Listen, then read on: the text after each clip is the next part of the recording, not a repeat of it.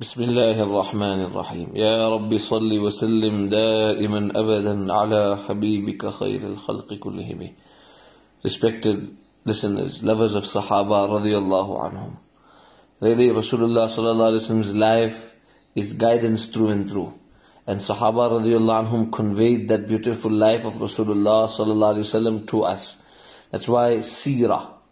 Seerah is a subject that every Muslim should focus on like we give importance to tilawat of the Quran, Allah give us tawfiq to increase that importance and also to understanding the Quran Kareem. Also we should give importance to learning the life of Janabi Rasulullah sallallahu alaihi wasallam.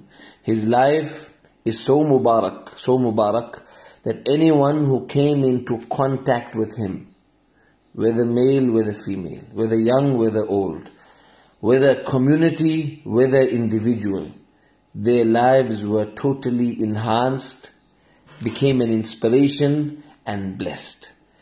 We were discussing recently those who associated with Rasulullah who came into contact with him some way or the other on the blessed journey of Hijrah. What a journey it was.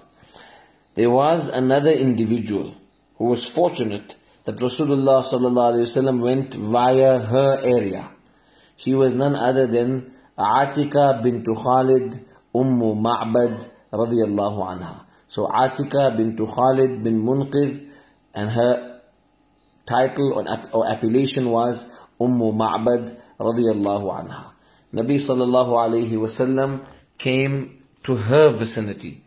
And it comes in the hadith, in the reports of history. She was a gracious woman. She was one of kindness and she would show care to others. And this is a very beautiful quality. Allah loves this quality of concern, that quality of helping others. This is a beautiful quality to help and assist others. Like barakat comes in a person's life when one practices this quality. I was reading the hadith wherein Umm Sulaim radiallahu anha and the other is Umm Hakim al-Bahziya radiallahu anha. Both, there's two different incidents where Umm Sulaim and the other radiallahu anha sent a gift to Nabi sallallahu alaihi wasallam in the form of butter. Nabi sallallahu alaihi wasallam received this butter via via the servant of Umm Sulaim radiallahu anha and she was Rabiba.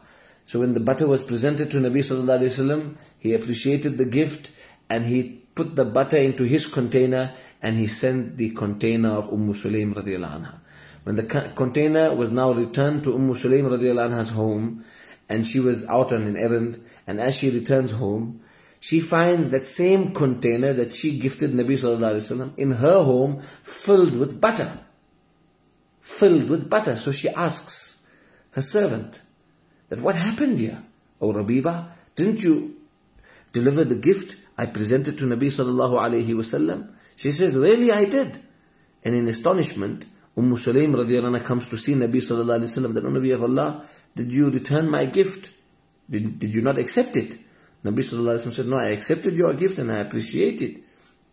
She says, But O Nabi of Allah, it is filled, the container is filled in my home. Nabi Sallallahu Alaihi Wasallam said, A'ajibti ya Umm Sulaim. Are you astonished that you fed Allah's Nabi Sallallahu Alaihi Wasallam? Allah Subhanahu Wa Ta'ala is feeding you. Allahu Akbar. Allah give us tawfiq to feed the ummah, to help the ummah, to inspire the ummah, to feed the ummah spiritually, physically and in every manner to serve the ummah of Nabi sallallahu alayhi wasallam. And when we serve Allah Ta'ala's people, serve people for Allah's pleasure, how much of barakat come into our home and when they leave the home, so much of evil, so much of evil effect, so much of filth, so much of wrong, so much of, uh, uh, you know, negativity leaves the home as the guest leaves the home. Allah subhanahu wa ta'ala give us tawfiq.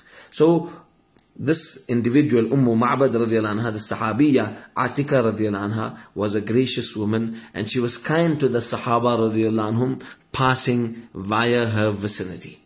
And now when the Nabi of Allah sallallahu alayhi wasallam arrived there, this was something really amazing.